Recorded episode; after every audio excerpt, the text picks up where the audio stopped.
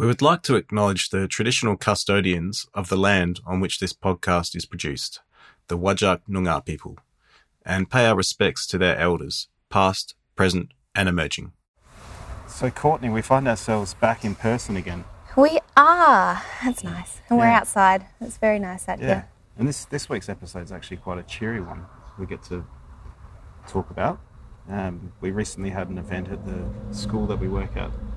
And um, yeah, tell us about it. Yeah, so um, uh, basically, uh, I'd say over a year ago, I, I went up to uh, Kevin Murray, who's uh, one of our biostatisticians and head of graduate And- school and or definite something. future guest. Yeah, de- definite future guest, although he might disagree. Yeah. Um, uh, after I did my three minute thesis, and I was like, we need to.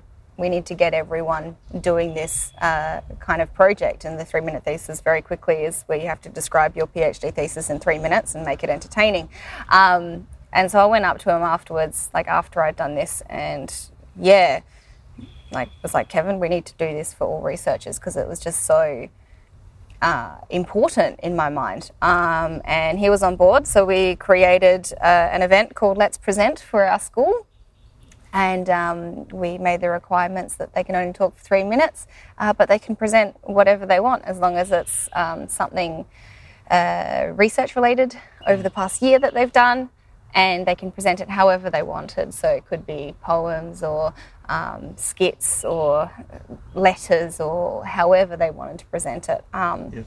uh, yeah, so we did that recently, and it was very, very cool. It was really good. Um, yeah, so we had a big organising committee to help organise this event, and uh, we, Craig and I, we decided to interview some people during lunchtime. Yeah, we had a roaming microphone and walked around and put Yeah. people on the spot. We Uh, really got our like journalism on. It was a bit. It was a bit like being a field reporter. it was, yeah, it was pretty funny. I quite liked it. yeah. So to all those people that didn't run away when we stuck a microphone in their face, thank you very much. Mm, yes, we appreciate it. Um, I didn't count the final number of people that spoke with us, but it was sort of around eight or nine. Yeah. So um, some was just a quite a quick chat, and then others went into a little bit more detail about their work and who they were. Mm. Yeah. So, Yeah. So we hope you guys enjoy the various short and slightly longer conversations that are coming up.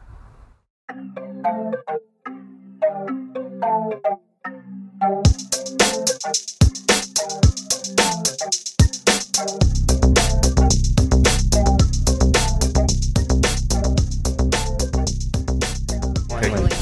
So uh, so we're here with Professor Ian Li, and we've just been treated to a to a magic show of sorts. Yeah. Tell us about yourself, Ian. Uh, I'm a health and labor economist at the School of Population and Global Health. Uh, I'm a member of the teaching and research staff, and I work in many different areas of applied economics and policy, and um, mainly in health, labor, and education. So you- it looked like you're a bit of a jack of all trades there from the from the show that you just gave us. You've touched on a lot of different areas over the years.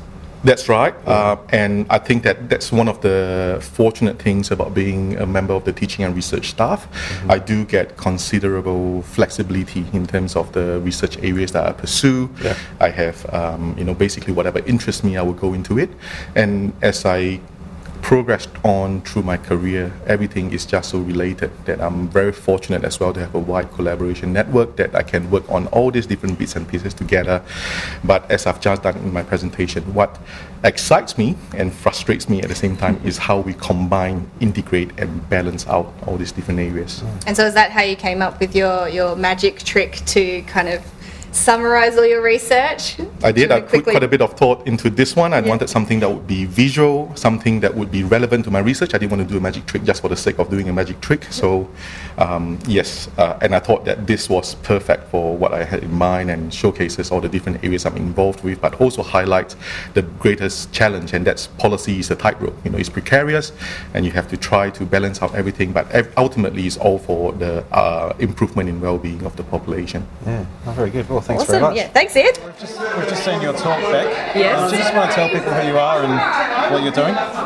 Yeah, my name's Rebecca Glauert. Uh, I've recently moved um, to UWA to, from Telethon Kids Institute, uh, working with a lot of population level data sets that are uh, collected by government agencies and linking them up to look at intergenerational changes and impacts over time and um, outcomes and risk factors and also resilience factors for children and young people and looking at who's doing well and who's not doing well and why.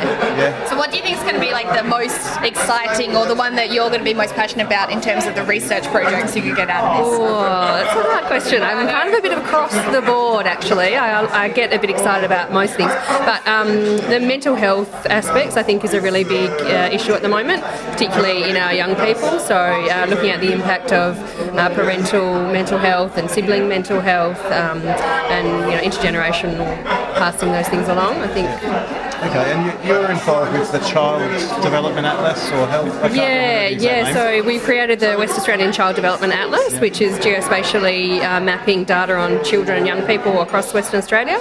And we've recently just received a grant to create the Australian National uh, Child Health and Development Atlas. So we're working with colleagues uh, across the country to try and get uh, an Australian map of children and young people, so we can look at how they're doing um, in different uh, geographical areas and compare states and territories and communities and try and improve people's health. Yeah, and, and, and anyone can access that, is that Yep, right? free yeah. to access. Yeah, Yep. fantastic.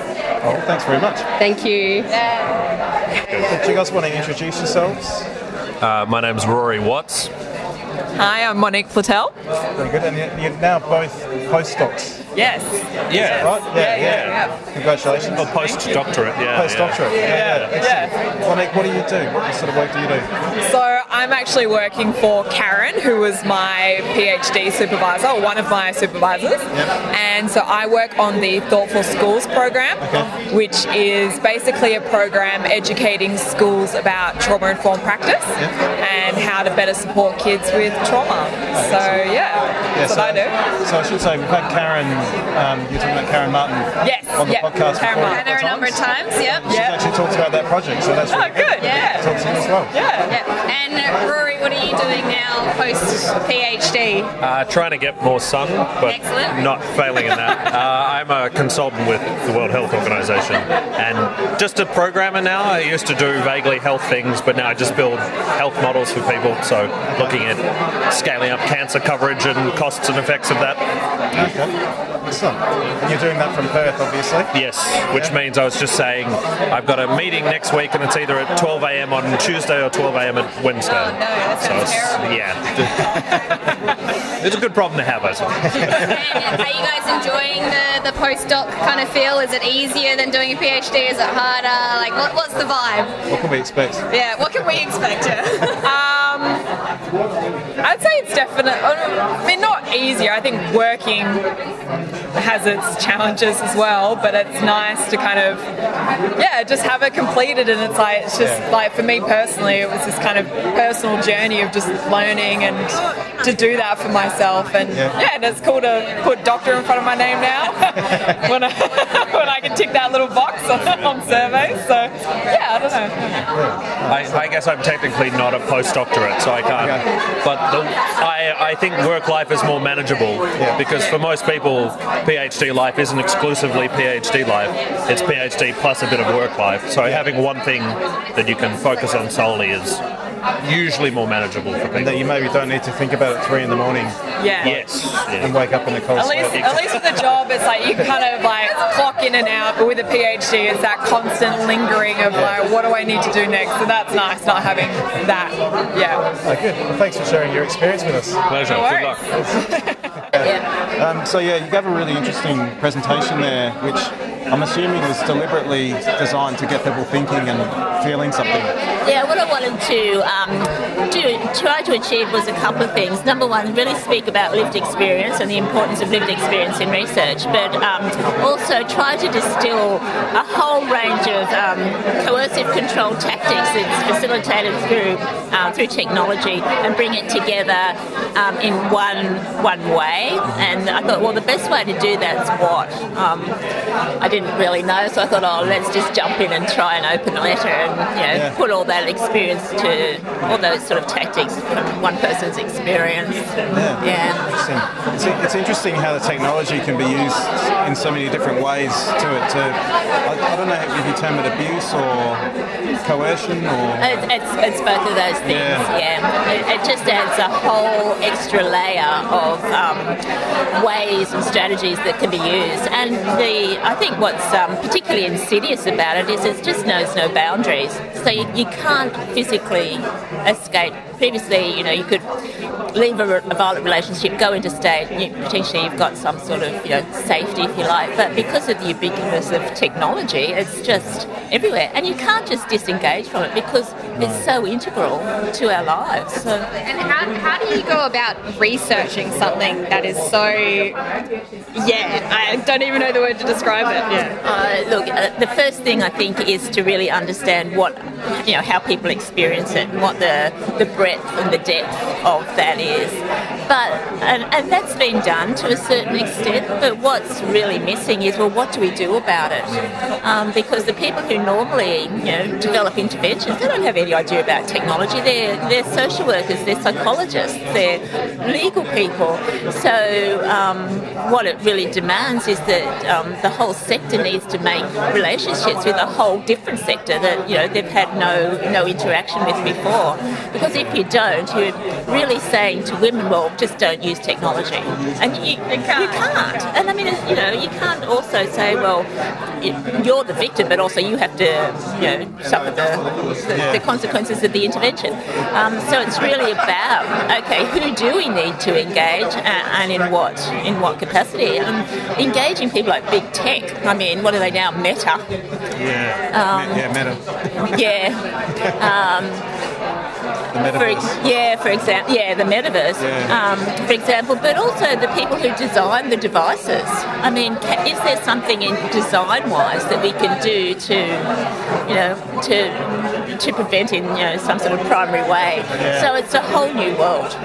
Yeah, I think the response has, has to be as innovative as the perpetrators are. Because, Yeah. I mean, I've been reading about people um, booking hair appointments, and that's a code for, you know, saying, calling out for help, saying that they're being abused. Yeah, yeah, exactly. Yeah, yeah. Yeah. Yeah, so, and the research that um, Lauren McTavish, our uh, master student, is doing, she's sort of been, you know, sort of asking uh, service providers what they think around interventions, and they're, they're really sort of stuck in this old paradigm around, well, you know, education and what have you. But we really need to jump outside that box and think more innovatively. Okay. And you mentioned towards the end of your talk there that there's a collaboration currently going on. Do you want to speak about that a little Yeah, so that came about through the World Universities Network.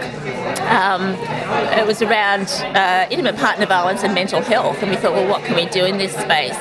Um, and one of the, the glaring gaps was around um, the, the impact of technology, um, particularly on, on mental health. So, but what, what we've looked at, we had to take a step back because we really weren't at that stage of looking at the mental health impacts. So we've done a scoping review of the research that was out there, um, and we've also written a book chapter in a gender-based violence book. So that's where we're at the moment. Um, we're looking at next. What we want to look at is the way that children are used as a sort of a a sort of a mediator, not a mediator, but a sort of a middle step where you know another avenue through um, for through which um, the woman can be abused. So um, getting um, ground for for that, so exploring that, but really looking at the way that does the impact of technology really need to have a rethink around the way that we actually conceptualise Yeah. intimate partner violence.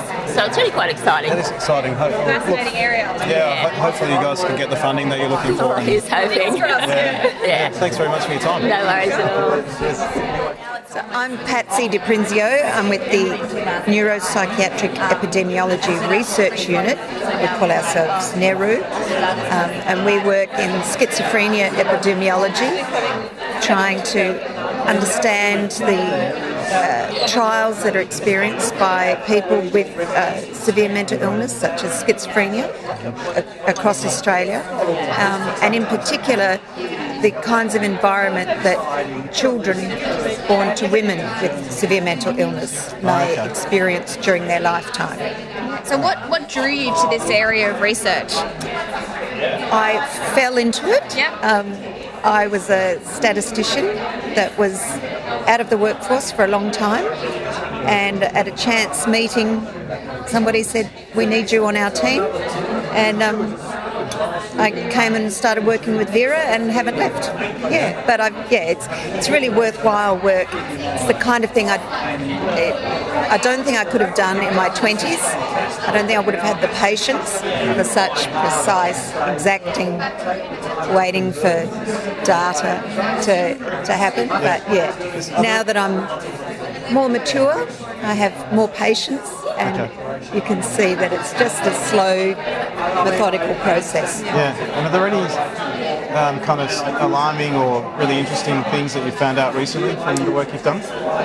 Uh, well, you'll have to wait till our presentation, which is starting in just over an hour. By the time people hear this, your presentation will, will have been well and truly done. That's right. Um, so Anna will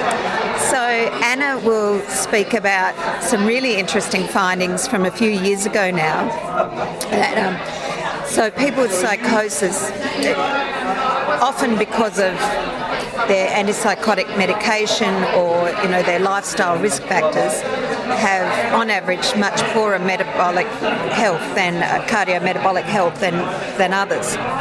Um, in, um, in one of our studies, Anna discovered that for men who smoked cannabis regularly, um, those that difference wasn't as great. In fact, for men with psychosis smoking cannabis, they were less likely to have metabolic syndrome than men with psychosis not smoking cannabis. Okay. So um, that took quite a bit of convincing to get the American Journal to publish, and so of course it always comes with caveats that it's cross-sectional, it's Yeah. interesting. We should look into this further, but you know, And, and me- We're not- metabolic yeah. syndrome uh, leads to weight gain and that sort of stuff. Is that Uh, that's one of the um, that's one of the triggers, or that's one of the, the flags for it. So, not being clinician, I, I hope I've got this right. Out of five, I think there's about five measures. Um, you know, your lipids and your blood pressure, your sugar levels, uh, your waist circumference, and something, else. Yeah, Yeah. something like that. Yeah, yeah. So I, I think if there's three out of five of those, it's classed as having metabolic syndrome. Yeah, okay.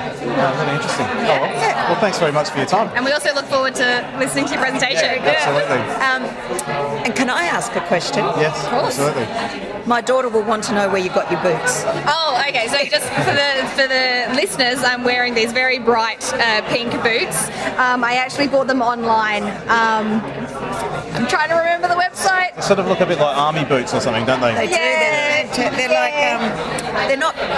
Yeah, they look like They're, yeah, they're like big baby big pink combat steel caps. But yeah, yeah, and they also Yeah. came with these like little bags that I could put on the side as well. Crazy. yeah, yeah, yeah. Um, it's one of the online websites. I can't remember which one it is. Okay. but I might- yeah, I I'll might- try and find it out for you. Awesome. Maybe this year I'll actually be able to give give a, a Christmas present that, Ah, get- yeah, that gets yeah, rated. these are it. Yeah, awesome.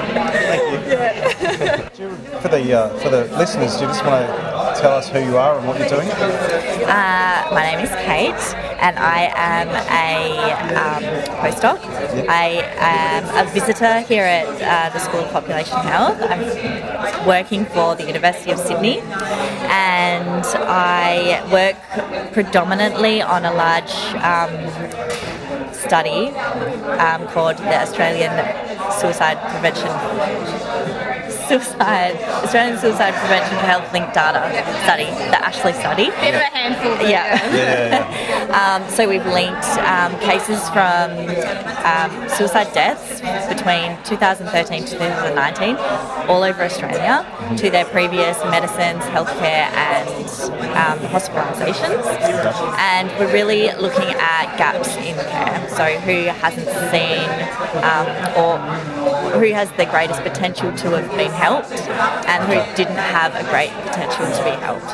And then we want to look at that geographically to see whether we can see any areas in Australia where we need to work on suicide prevention. But we also look at the medicines involved and any medicines that were involved in the actual deaths. So, in terms of um, uh, prescribing practices that we could change in future. Um, as a as a means restriction. So you're talking maybe about uh, overdose deaths, possibly when you're looking at the prescription. When we're looking at poisoning deaths, yes, Yeah, okay. deaths from overdose or any any well, yeah, we tend to call them poisons, Poisonings, yeah. or anything like Okay. that. Okay, yeah. So it- could be accidental. It could be, or do, do they have to be ruled as suicide in order for your study to be Um, at for my for my specific study, I'm looking at suicide, so intentional poisonings. Yeah. But my boss, Nicholas Buckley, is a toxicologist, and he's interested in any poisonings Right. and any injuries. So he's kind of doing the same thing, but he's looking at um, medicine regulation in general and ac- these accidental poisonings Okay. as well. And so, if I understand, you guys are looking at primary care GP data as well as secondary, like acute Yeah. service data as well. Is that right? Yeah. How Yeah. did you manage to get that data? Uh, It seems like it's a very scary thing to get, like or, like difficult to get. Yeah. Yes, it's Yeah. taken me a long time. Yeah, okay. I'm like very wrinkled now compared to when I started trying to get this data five years ago. Fair. We Yeah. finally got it. So yeah, it took five years. Yeah. Okay. Yeah, Yeah. that's quite a long time. Okay. And then now, yeah, just on a slightly different note, you're now living in Perth, and do you plan to stay here, or do you think you'll go back to Sydney? I think I'll stay. Yeah? Yeah. Okay. Got a house now. Okay. Bought a house, and the house that we have here is so much bigger than it would ever be in Sydney. So, like our lounge room is the size of our old house. Yeah, I've heard of the, the price differences between Yeah. Sydney and Yeah. Perth. Yeah, a bit tough. Yeah. Oh, that's great. Oh, well, uh, hopefully you'll be sticking around at the at the school here and not going to one of our competitors. Yeah. I hope so. Give me a job. Yeah. Excellent. We'll, we'll, uh, we'll put your details in the links for the podcast. No, I'm just joking. Thanks for your time, Kate. No, no probs. Hi, we hope you're enjoying this episode of The Meaning of Health. Just a quick reminder that you can email us at meaningofhealth at outlook.com or tweet us at healthmeanswhat. And if you have a minute and you've enjoyed listening to this episode or any of the other episodes, it'd be great if you could go and rate and review us wherever you get your podcasts. It helps other people find us. Now back to the show. We're rolling. So, hi Steve. G'day. Do you just want to um, introduce yourself and, and tell us a bit about what you're doing? Yeah, okay. So my name's Steve Vander Hoorn. Um, so I started a PhD a number of years ago now, sort of stopped and started it a bit, um, but it's sort of in the area of air pollution research. And so the t- specific topic that I'm looking at is uh, context of electric vehicles and sort of future health impact scenarios. Um, and it's sort of looking at sort of different modelling methods that might sort of underpin that. Uh, so yeah, that's kind of the topic. And who- who are you doing your PhD with? Yeah, so Jane Heyworth is my Oh, yeah. supervisor. Kevin's also on board, and also a guy from CSIRO. His name is Martin Cope. Okay. Yeah, so he's he's the kind of air quality modeler person. Yeah. Okay. So uh, this is a bit of a doozy question. Um, what do you think of the the new electric vehicle hullabaloo happening in the politics at the moment? Oh yeah, it's just a mirage. Yeah, I mean, Yeah. we don't. It's sort of just it's the same as climate change and the the whole sort of net 2050 sort of net zero emissions sort of thing that's going on. It's just a there's an election coming up, Mhm. obviously. Yep. It's sort of a hot topic. It is, yeah. Yeah, but I mean, the thing is that we can't sort of think that far into the future, really, but we have to. And so, yeah, I mean, electric vehicles is just it, it probably will happen anyway, just by default. Yeah. So you know, I mean, it's just a matter of time before we don't have cars here. Um, they're, they're all going to be electric when they come over from Europe. Um, but I, I agree with you. It's sort of just a little bit of a, a, a talk, talking it up at the moment. Yeah. Yeah, like politics is, you know. Yeah. Political theatre. Yeah, it is. Yeah, it's pretty annoying. It's a, it's a 180 degree turn, really, from what they were talking about last year. Well, so, last, the last election, I think the opposition party um, basically had a policy to, to ramp up electric vehicle use. Yeah. And they got accused of ruining the weekend for people. you know. Yeah, yeah, you can't take your ute and sort of drive your trailer, sort of thing. Yeah.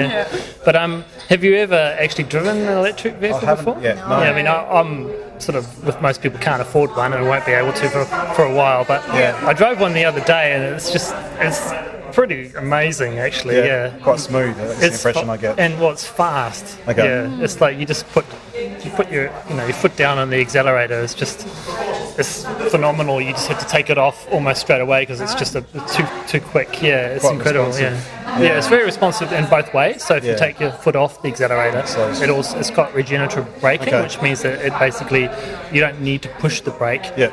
It just brakes by itself and it goes back into the battery Yeah, uh, okay. from that. Yeah. The so- closest thing I would have driven is a golf buggy. oh yeah, yeah. Well, it's a little bit like that because I've, I've driven those too, Yeah. um, and it's kind of like that, just on steroids. Yeah. Yeah, okay. Yeah, yeah. But it's, it's kind. Of, I mean, I don't have a particular view on whether or not we should have electric vehicles. I'm just interested in the idea of sort of new emerging technologies and how things have changed sort of in the last little while. You know, before before we know it, we'll be ride sharing or something. We won't need cars maybe as much as we do now, and that sort of thing. I think like the driverless Yeah. cars, the autonomous Yeah. cars, Oh, I think they're oh, yeah. definitely coming because Yeah. obviously that it's more efficient if you know there's a pool of those Yeah. picking people up and dropping them off. Yeah. I mean, it's just. I mean, I, I think those sorts of things we have to sort of think about. Have you guys been Yeah. on the, the bus on the south um, side of Perth? No. There's, there's a driverless electric bus. Oh yeah, Yeah, yeah. I haven't been on it, but I've heard of it. It's near the zoo, yeah. yeah, Yeah, very cool. You get a certificate Yeah, afterwards. okay, I'll check so, that out. yeah. yeah. but if you go to Europe, though, it's Be it's just everywhere. it's commonplace that sort of thing, and it's sort of just you know it just really seems like uh, kind of the future. And I think we in Australia and New Zealand are just quite reluctant to sort of Mm. embrace Yeah. that, but we sort of at, at some stage we'll just you know like I said before, it'll just be you know those are the cars that you can get. Yeah. Yeah. So yeah. And just quickly, uh, you, you said that you've enrolled in your PhD some time ago. Yeah. What, what have you been doing to kill the time alongside that? Oh yeah, I had a baby. Yeah, so Yeah, that that'll sort of it. changed things a little bit. Is that what you mean? Maybe. Yeah. Um, yeah, and I- that together with some work with CSIRO. Okay. Yep. Yeah. So I'm gonna give a little presentation afterwards to show you the sort of stuff that they're doing. Yeah. Oh, great. Um, but yeah, it's fun. It's just fun. Yeah. Oh, fantastic. Yeah. All right. Well, thanks for having a chat. Well, Karen, you're, you're back for another conversation with us. Yes, thank you. It's fantastic to be back. I appreciate it. Yeah. So uh, I should say we're talking with associate professor. Uh, I wish. Just Doctor. Dr. Dr. Karen Dr. Karen Martin. Martin. I was trying to give you a promotion. Thanks. um, so you did a, a brief presentation on drum beat, which Yes. is something you've been involved in for a few years now, isn't it? Yeah, so probably about five or six years, we, we sort of um, very gradually started getting involved, and Lisa had started doing some evaluation for them. Um, and then when I had a Healthway Fellowship, I started evaluating drumbeat in schools. And it was actually because of the drumbeat in schools evaluation that I started to realise what was happening in schools and how bad things were, and how some of the practices that schools use to try and um, change behaviour of children who were displaying dysfunctional behaviour, that it really needed some help and some change. So that's actually how Thoughtful Schools really started. Um, and a lot of the kids who attended the drumbeat sessions were the children who really were challenged by the school environment. And so um, talking to the school psychologist, it became really clear that really the system needed to change. So, mm. Hence the Thoughtful Schools project. Yeah, Mm. because there's a lot of, I guess, anecdotal evidence at this stage about engaging with what they call detached youth in the UK through arts and music and, and even sports Yeah. and that sort of thing. And I've seen it, I think it's the Ted Noffs Foundation over in New South Wales. I've been out to their, they've got a centre out in Liverpool in the west of Sydney. And it's basically a lot of kids who aren't really going to school and whatnot, but they're sitting in this room with a lot of computers making music.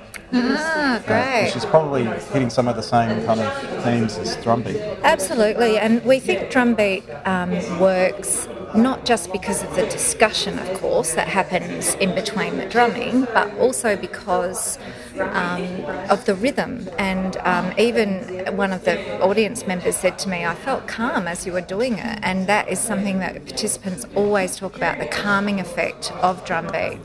Um, but also, um, we know that we've got movement and music happening as well as creativity. So, I think one of the reasons drumbeat's so effective is you've got these multiple components that work together to sort of create a bit of a cumulative effect um, for the participants. And, you know, pretty much all the evaluations that we've done have you know, the participants have talked about drumbeat actually changing their lives. And that was particularly relevant for the prisoners um, when we spoke to them. Um, and there were a few people in the prison who said that when they came out, they just really wanted to keep going with drumbeat and it was Mm. um, so beneficial for them. So, where is this program heading next then? Well, they've just got some new funding to um, run the veterans program again. And the Aboriginal um, drum beat that they're trialling in the Kimberley is then being, um, oh sorry, it's being trialled in Broome and in Halls Creek, and then um, they'll be trialling it um, hopefully in the Northern Territory as well. So the idea with the Aboriginal um, drum beat program is to create a more um, focused program which really helps um, uh, some of the issues that are faced uniquely by um, Aboriginal people. So it's, it's an amazing program. Mm, oh, excellent. Oh, well, thanks very much for your time and for your talk or your presentation earlier. And, Pleasure. Uh, yeah, we look forward to having you guys back on the podcast. We are saying to Monique when you got some new results for Yeah. Thoughtful Schools, we'll get you guys back That'd on. be and- great. yeah, Yeah, have another so getting some very interesting information coming through. So we're looking forward to it. Yeah. Yeah, great. Thanks, Karen. Yeah. Yeah. Are you happy to have a quick, Ellie. quick? Well, yeah, but I don't have to talk about the Raine study. No, no. I'll talk about sleep Whatever instead. you need. Yeah, that's, that's fine. Whatever you want. Do you just want to give listeners a brief intro to you and, and what you do? Okay, so I have two roles. I'm the director of the Raine study, which is this longitudinal life course study that's been going since the late 1980s. Uh, I do that one day a week, and the other four days a week, I'm a professor in psychology, and I study sleep and cognition and how sleep and poor sleep impacts our mental skills. Yes. And is a risk factor for dementia. Mhm. And we should probably say that you're Professor Romola Bucks. Yes. Yeah. Did I not introduce No, myself? that's okay. We didn't either. Uh, It's possible I just didn't have it running when you did. yeah, yeah. Yeah. So you so you come at it from a from a psychology of sleep type angle. Well, that's my own research, yes. Yeah. Um, my role as the director of the Raine study is much more about helping other researchers with very diverse research interests to um, leverage the great value of this international treasure, because it really is a treasure. Um, and I try not to be too biased about the fact that I think everything sleep is far more important than anything else, because I'm not allowed to do that. I have to be. Yeah, I have to objective. be equitable and Yeah. objective, Yeah. yes. But of course, my secret passion is, is sleep. But that's only for one day a week. cognition. The other four, you can focus on the sleep. yeah. doesn't quite work out that way, but, Yeah, but yeah. ideally, yes. Yeah. So what what are sort of the key findings from the sleep research you've been involved with? Oh, um, so a I, that even relatively small disturbances to sleep and to regular sleep um, have bad effects on our attention, problem solving, and memory skills. Um, if they continue in the longer term, those effects can be quite significant and indeed can produce risks for developing dementia later in Okay. life. And that's because when we sleep, that's kind of when our brains clean house. There's a, um, a system called the glymphatic system, if you like, a system of water channels in the brain that open up when we're in deep sleep and allow um, the brain to sort of flush out the um, the byproducts of neuronal activity that are kind of clogging up the brain, if you like.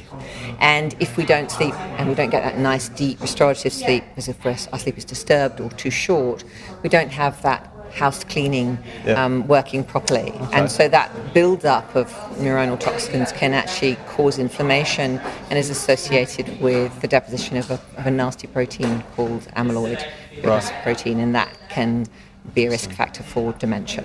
So we tend to think of sleep as being something that's a waste of time, um, that is, you know, as the famous words of, of, of um, I can't remember the name of the, of the artist. I'll Bon sleep when I'm dead. Bon Jovi, Yeah, yes, yeah. Jon, Jon Bon Jovi, thank you very much. I'll sleep when I'm dead. And I say to Yeah. people, you will, if you don't, you will be. Yeah. Because it really is a, a risk factor.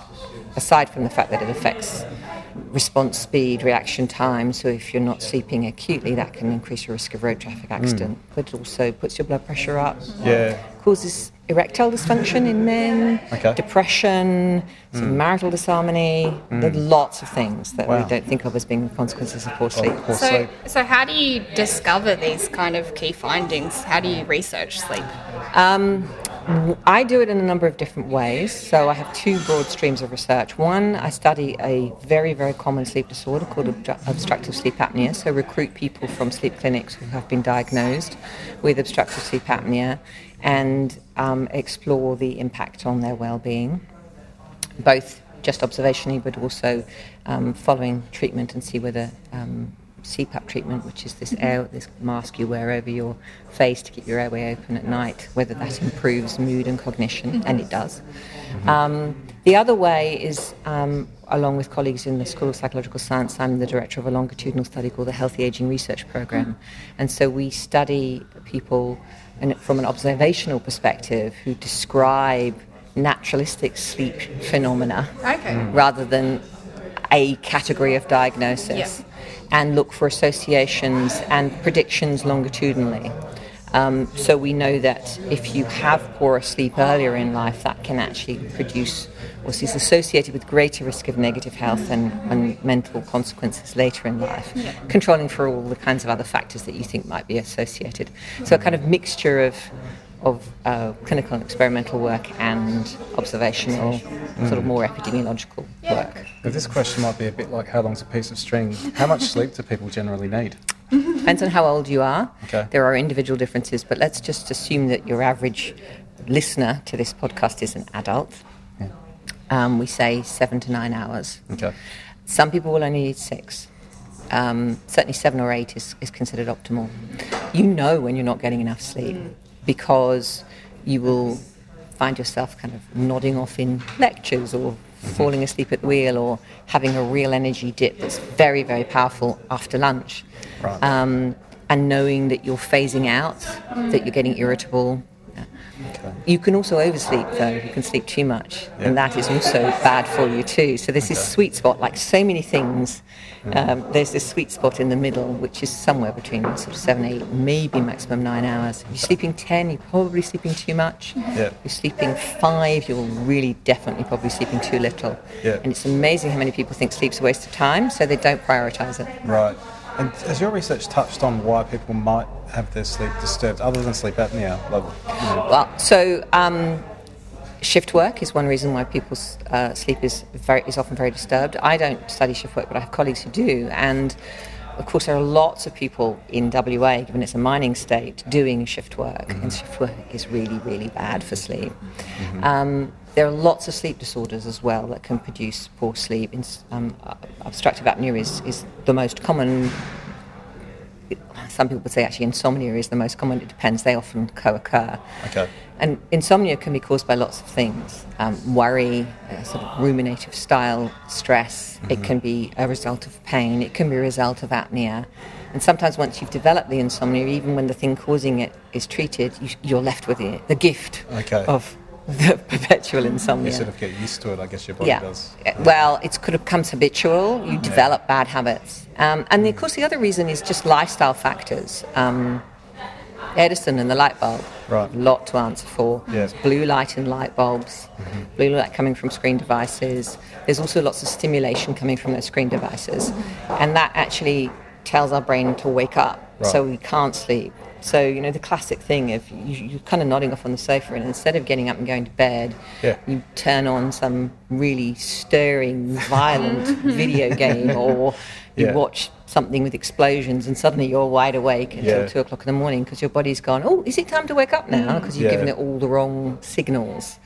Um, so really bad sleep habits, and sleep problems are comorbid with lots and lots of things. Mm. As if you've got arthritis, you get sleep problems. If you have mental health difficulties, you get sleep problems. If you have Parkinson's, you get sleep problems. Yep. You know, you name it. There's a lot, yeah. Sleep will be affected by it, and many of the treatments that we give people for conditions can also produce sleep problems in themselves.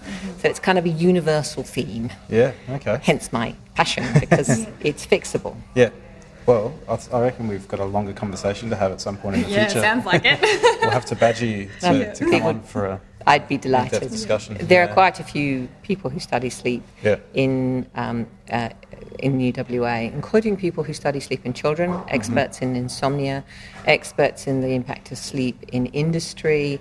Um, I can put you in touch with people who've now moved to other universities, but that doesn't matter. Who um, who've been studying um, sleep in shift work, sleep in submar- submariners, for example. Uh, really, really interesting. Um, topic, very broad. Yeah, excellent. We'll keep in touch then. Yeah, thanks, Please do. thanks Please very do. much for your time.